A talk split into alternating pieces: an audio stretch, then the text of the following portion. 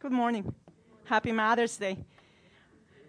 My name is Areli. I'm one of the pastors here, and if you don't know that I am the family pastor and I work with children, now you do after this video. But kids, uh, they say the cutest things, huh? Sometimes they say inappropriate cute things. I remember the time that Alan and I, my son, when he was little, he uh, we were in a garage sale. I love garage sales, by the way. And um, and we were there. He comes. He's probably three or four. He holds my hand very tight, and he says, "Mom, that man over there pointing. He scares me." I'm like, "Oh, I'm not buying this. I think it's time to get out of here." Because kids say things that sometimes are cute and sometimes are inappropriate. And I see, as I see mothers in history, uh, I can only stop and point at some of the remarkable ones that brought joy and gave the little boys the gift of Jesus, just like the video said. And we're going to take a look at some of them in history. So I have the first one that is uh, coming up on the screen. And I have here Lois and, uh, and Eunice. In 2 Timothy 1 5, Paul says that the sincere faith that Timothy has was from his grandmother Lois and mother Eunice. The influence of these women, women helped form him in the pastor and leader that he became for the benefit of the whole early church. Here at the Vineyard, we have the Project Timothy kids, or the PT kids, as we call them, in honor of young Timothy, that was just an ordinary kid that became an extraordinary pastor. And that is the hope that we have for our next generation. But it's a lot of influence that parents bring into the life of their children, and so as the one, the ones around, around them. So let's let's see the next one. Monica, she had a great influence on her son Augustine, Agustín in Espanol, if I pronounce it wrong, okay? Uh, it is said that her example in prayer, even without the support of her husband, because she was a widow, uh, led Augustine to the Lord. She had the joy of seeing him walking and following Jesus. That is a gift that not every mom has to see their kids walk with Jesus. And I always said, pray the same prayer with a fresh heart every day. That means, Lord Jesus, I ask you that you will protect my children. I ask you that you will reveal yourself to them, even when they are not walking with Him. Susanna Wesley, whew, she is famous. She managed a large family, overseeing both the spiritual and academic uh, education of her children. She taught her children the knowledge of Scripture and met personally with each of them. She had 19. Nine of them died as infants, but she met with them personally to encourage them and making sure that she, they knew Scripture. I'm one of nine. I cannot remember a lot of times by myself with my mother. I just can't. So can you imagine? She is very famous for, for her uh, apron. Anyone know who Susanna Wesley's apron? Yep. That means that she will have this apron on because she was doing, you know, work around the house. And when she couldn't take it anymore and she needed to talk to Jesus, she will put her apron over her head. And it was her time out. The children knew, not talking to mom. She's in time out. Sometimes so I have heard some of you husbands that send your wife to time out. I have heard, and I for sure know for a fact. So this lady, Susanna Wesley, put her apron over her head, and she was time to be refreshed and pray, and her children knew that. She's also famous for the 16 house rules of Susanna Wesley. They're in the back of the bulletin, and we are going to read some of them. Remember, this is the 17th century. 16 house rules written by Susanna Wesley. Número uno, number one, Eating between meals is not allowed. Number two, as children, they are to be in bed by 8 p.m. Number three, they are required to take medicine without complaining. Let's go to number five. Teach a child to pray as soon as they can speak. Good one. Number nine. Never allow a sinful act to go unpunished. Number 10. Never punish a child twice for a single offense. Let me read that again. I don't have to. Number 11. Comment and reward good behavior. You can read the rest on your own. It is so true after so many centuries that we need to follow rules in the house that will teach our children, correct them, but also encourage them in love. So, Susanna Wesley, if you don't know, uh, was the mother of famous people. Yep, they became very famous. John and Charles Wesley. They started the Methodist movement, Methodist Church now. And um, something important is that John Wesley said that he learned more about Christianity from his mother than from any theologian in England. That's interesting, isn't it? That mom was there to provide the spiritual um, food for their children. So today we are going to talk and explore the life of Jesus. Jesus is my favorite character in the Bible. Actually, he's the main character, just, just in case you didn't know. You know, it's everything, it's all about Jesus. It's always about Jesus, and it's only about Jesus. There's nothing else. All the other stories in the Bible, they just come together to show the story of Jesus in the Bible. Okay? That was a commercial. Read it, it's really good. I saw the movie, but the book is better. so uh, let's pray. Lord Jesus, I just ask that you will speak to us through me today.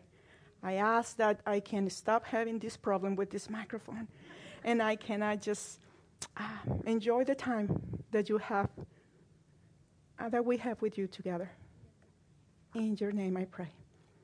Amen. Motherhood. Motherhood is an ordinary, an extraordinary journey to something that is very ordinary. I said ordinary. We see moms everywhere. It's an ordinary thing. We see them since the beginning of time. The journey is extraordinary to something very ordinary in life.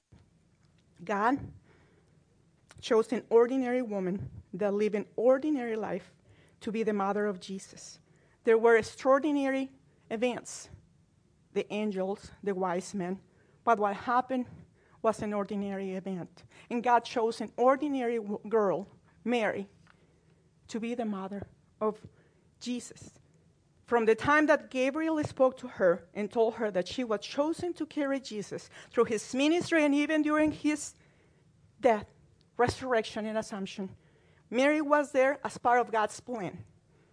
Her role was not as a co redeemer, her role was a loving mother, a mother that will uh, have a hope and a strong faith in God's salvation plan through Jesus. And she knew that. She knew that that was her role as a mother, a loving mother, to walk the son through all his life. I know that being a mom can be very difficult. Can you imagine being the mother of God? That was like blah, overwhelming, I guess. Jesus didn't say inappropriate things to his mother, but he said some kind of unusual stuff. And today we are going to explore the three scenarios that talks about actually the only three scenarios that there are in the gospel that talk about Jesus and his mother. We are going to explore each of them today. And I'm going to start with a picture. Number one, if you are following on your bulletin, here is the first one the panic attack. Panic attacks are myocardial, just in case you want to come to a class, you know. We can talk about those panic attacks.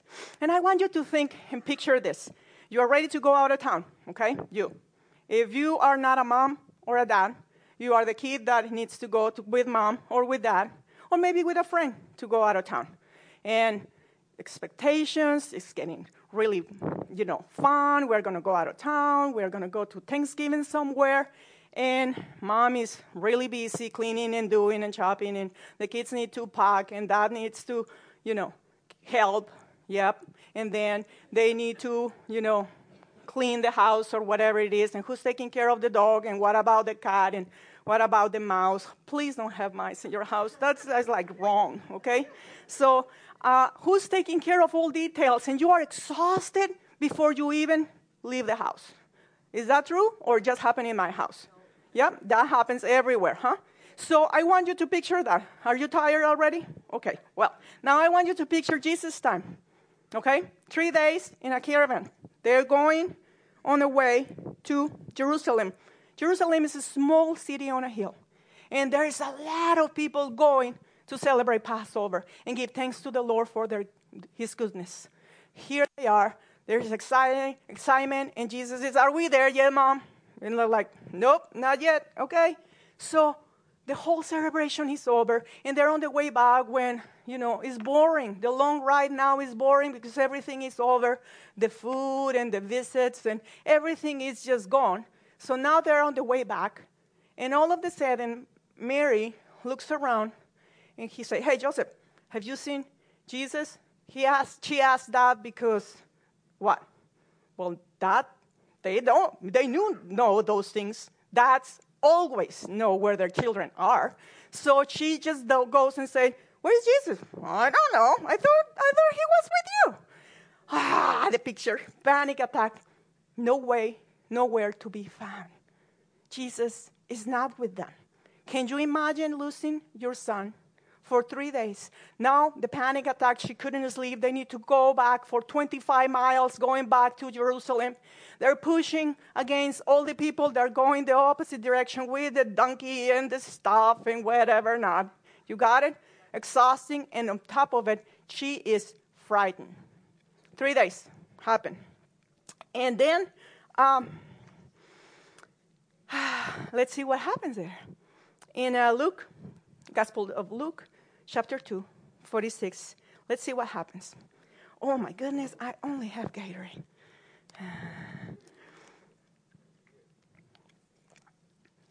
I'm reading from the New Living Translation. Three days later, Luke 2:46. Three days later, they finally discover him in the temple, sitting among the religious teachers, listening to them and asking questions. All who heard him were amazed at his understanding and his answers. His parents didn't know what to think.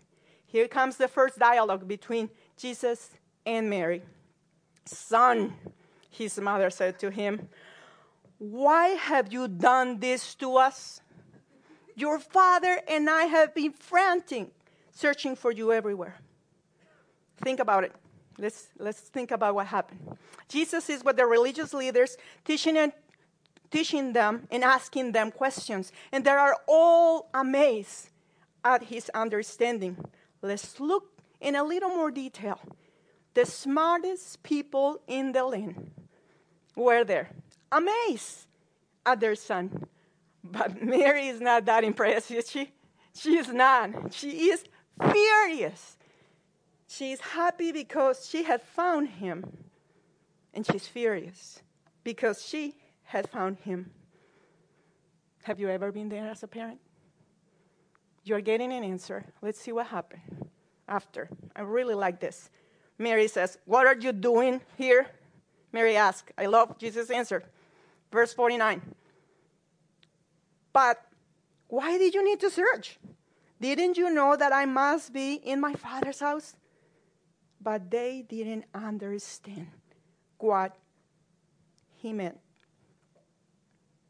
Have you ever been there? Or again, it's only me. You got an answer for your son, your daughter. They tell you the answer. You just don't get it. I mean, I don't know why you're probably speaking Chinese to me because I don't know why are you giving me that answer. You are going maybe through a tough situation right now that you get the answers, but you don't get the answers. brothers and sisters, maybe you are going through a rough time with one another. And the scripture talks about not just moms today, it talks about all of us. We all can be part of this story because we all can relate to this answer. We are in situations as friends that maybe your friend is telling you something that you don't understand. Your mom, your dad, your parent, your whoever. So the answer we are getting is not what we some, something we understand. So what God is saying to us in this situation is saying, don't give up. Don't give up.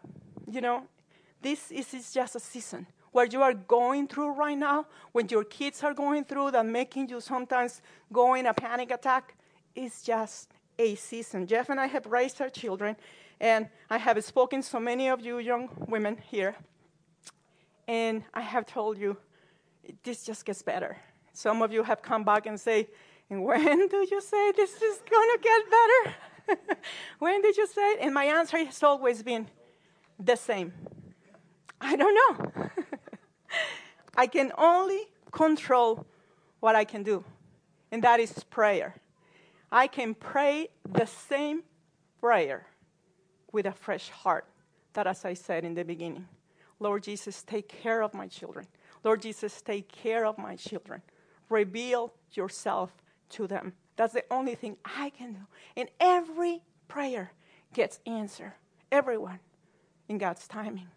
So if this is your season, if you are getting answers that there's in Chinese, don't give up. Please don't give up. Just pray, okay? No panic attacks. And if you have a panic attack, come and exercise with us, and they go away very fast. Picture number two. If you are following with uh, the insert, here comes the, the second one. Enjoy the moment. Let me read these little cards to you. Mommy, can I sleep in my bed all alone? said no toddler ever. Cleaning with kids in the house is like brushing you, your teeth while eating Oreos. this is my stage right now. Glad I could show you how to turn on your computer, Mom. We are so preoccupied in life we are so worried and busy about what is happening tomorrow that we stop looking at what is happening right now. And if you are having a good time, if your toddler sleeps by themselves in their bed, celebrate. Celebrate and give thanks to the Lord. Because not everybody sees that. If your kids are getting along with one another, if you brothers and sisters are getting along, you know that's hard. Hmm, don't say yes, please. If things are going smooth, celebrate. Give thanks to the Lord. Not every family gets along. Amen? Again, it's just me, you know, in my house. Sometimes I, I won't say that because it's tape, and then my family in Mexico will listen to it. Anyway, um, whoops we love our kids, and if they are having a good season, if we are having a good season with them, if they are doing their homework and they are helping around the house and we are getting along well, if as a friend there is no drama between one another, then celebrate. Say thank you, Lord, because the season that we are going through is a good one. Don't start thinking of what is going to happen tomorrow and forget about today. All right? So if this is the season, it's good. I'm going to tie to the scripture and I want you to imagine a wedding. I have been there for our three daughters. The environment becomes tense. The expectations are high. What about the weather? What if it rains and if an outdoor wedding? What about getting ready? It is all about the bride, isn't it? We're going to look at the second dialogue between Mary and Jesus. And this, Mary takes Jesus to a wedding, a friend's wedding. So I want you to go with me to John chapter 2. John chapter 2, verse 4. I'm reading. Here is Jesus talking. Dear woman, uh oh, let's stop right there. Jesus didn't call mom woman just because he was disrespectful or anything. this was like a cultural thing. I didn't study that cultural thing. You can study on your own. But this is just a part of the culture. He calls her, he, her woman. Okay, so, dear woman, um, hold on, dear woman, that's not our problem. Oh, you know, the, the, the, the caterers ran out of wine. I forgot to tell you that. The, so there is a wedding, mom is there, and Jesus too, and the caterers ran out of wine, okay? So here it is. Jesus says to his mother, Dear woman, that's not our problem. Jesus replied, My time has not yet come. Moms, we know our kids very well, huh? Alan and I have this thing. I can just look at him and kind of whisper something from, from the back, and he knows exactly what I'm saying. Some of my kids, I can just start a phrase and I don't even have to finish it. They know exactly what I'm saying. You probably have the same things with your children. They know when you say one word, you know, like the apron, they know that. We know each other. We know this conversation. So Jesus and mom have a really good relationship. And mom is asking Jesus to do something. And Jesus is saying, Mom, is that my time? Don't you remember? And she could care less, huh? she said she doesn't listen to him and she wants him to help their friends at the wedding. And she's like, Well, you're going to do it because I said so. I'm telling you, Jesus, she doesn't have to finish the, the phrase. She probably just looking at him, please, son, I know you can help them. Do your thing, you know, that thing that you know how to do. She's enjoying the moment because she knows her son is going to help her friends. Let's read the story. Verse 5. But his mother told the servants, Do whatever he tells you. Standing nearby were six stone water jars used for Jewish celebration watching. Each could hold 20 to 30 gallons. Jesus told the servants, Fill the jars with water. When the jars had been filled, he said, Now dip some out and take it to the master of ceremonies. So the servants follow his instructions. When the master of ceremonies tasted the water that was now wine, not knowing where it had come from, though of course the servant knew, he called the bridegroom over. A host always serves the best wine first, he said. Then, when everyone has had a lot to drink, things have not changed since then, huh? He brings out less expensive, the less expensive wine, but you have kept the best until now. This miraculous sign of Cana in Galilee was the first time Jesus revealed his glory. Kids, it is very easy to, to be nice to mom once in a while. You know, it doesn't take a miracle like here. You know, Jesus wanted to please his mother. Mother, had, the mother had faith in him. She knew Jesus could help their friends. So when mom is asking you, can you go and mow the lawn for the neighbor, you know, because she's really old, okay, you can do that for once in a while. We have done those things. It's nice. It's nice to help around. Moms, this is, this is nice. It's time to celebrate when we know that our children are capable of helping and volunteering and doing things beyond what is normal. It is a good thing. And Jesus did that, but not only stop there, let's see what happened after. The disciples believe in him because of this miracle. So kindness is contagious. It's a testimony. You know, after the wedding, they went to Capernaum for a few days with his mother, his brothers, and his disciples. So a little act of kindness impacted also his friends. Not just mom and not just people at the wedding, also their friends. They believe in him. Kindness is contagious. They were probably talking on their way back and Oh, did you see the faces of the servants? Oh, yeah, that was hilarious when they tasted the wine and they were having a good time, remembering what happened just a night before. Because this is what we do we celebrate when something is good. When we succeed at something, we celebrate, and our friends celebrate with us as well. So, if this is your time right now, if you are getting along with one another. If your kids are behaving and doing their homework, if your friends are not in drama, celebrate and give thanks. The Lord is telling you to enjoy the moment, to enjoy the victory, to celebrate and give thanks. That is the picture number two, okay? We're going to see picture number three. The Lord is close to you. Now we're going to look at the third dialogue between Jesus and Mary. And Jesus is at the cross. Mary's son was rejected, and she's watching him die. Her heart is broken. Here are Jesus' words in John 19. Let's go to John 19, 25.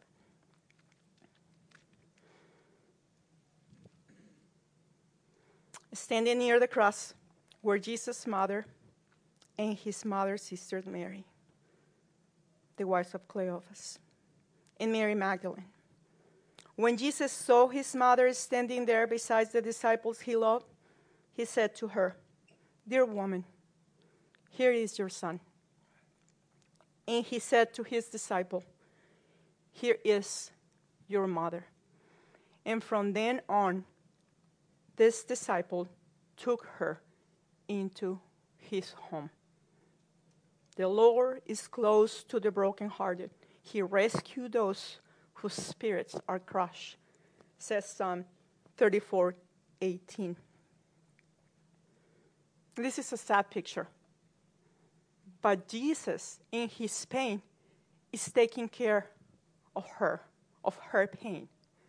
Jesus, in the pain, is taking care of his pain and He is providing for her, even as He's dying. He cares for her, and He gives her a new family. And that had happened to us when you come to the church, or as a child, or as a friend.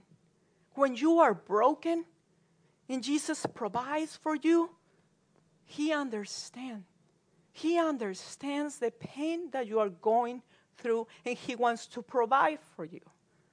And this is very important. He's close to you because He knows pain more than we can imagine. And He's ready to take, take away from you and provide for you. Not just, He's also telling somebody else to take care of her. Just not provide, but here is some money, go, you know, take care of yourself.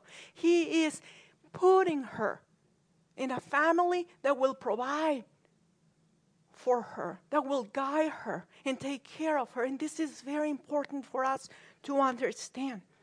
If you are in this stage in life where you are suffering and your heart is broken because of your health or financial situation or family problems or friends are fighting with each other, what is God telling us today?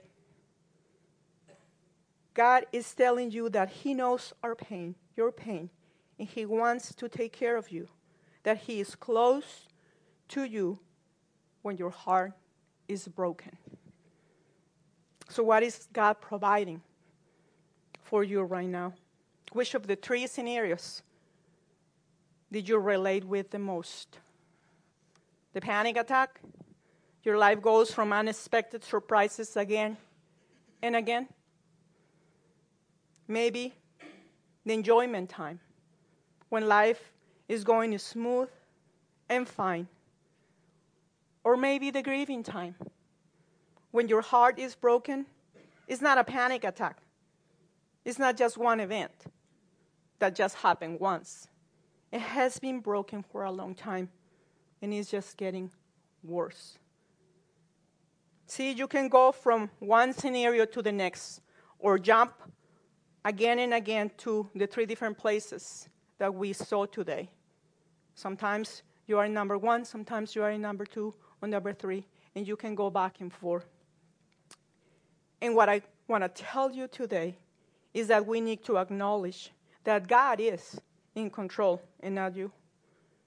That God allows something to happen to you so something can happen in you. And he's realizing that he is in control of the situation and he cares for you. A few months ago, a friend of mine said that she wanted to look at God with a heaven perspective. She wanted to explore more the spiritual side of heaven. And she asked a question How do you see heaven? Some of you were there when I gave the answer. And I said, I'm going to go to heaven and I'm going to dance with Jesus. Not in a prom kind of dance, more in like a dad and daughter dance, more like that picture. I'm going to dance with Jesus. And we are, you know, I'm going to put my dancing shoes and we're going to dance one song. And then we're going to sit down and have a fresh cup of coffee. I'm going to put on my dancing shoes. I'm going to dance with Jesus, the perfect partner. And I'm going to dance a perfect piece of music with him. But what about right now? Do I have to wait to go to heaven to do that? No way. Can you imagine? I want to. I want to see my grandkids grow up. No. Today, women are going to receive a book. All women. It's called Put On Your Dancing Shoes. See, I was really touched by the dancer during, dancers during Easter time. I don't know if you were here. You know, Amelia, almost a professional dancer. She is a ballerina. You know, she's studying to be a professional one.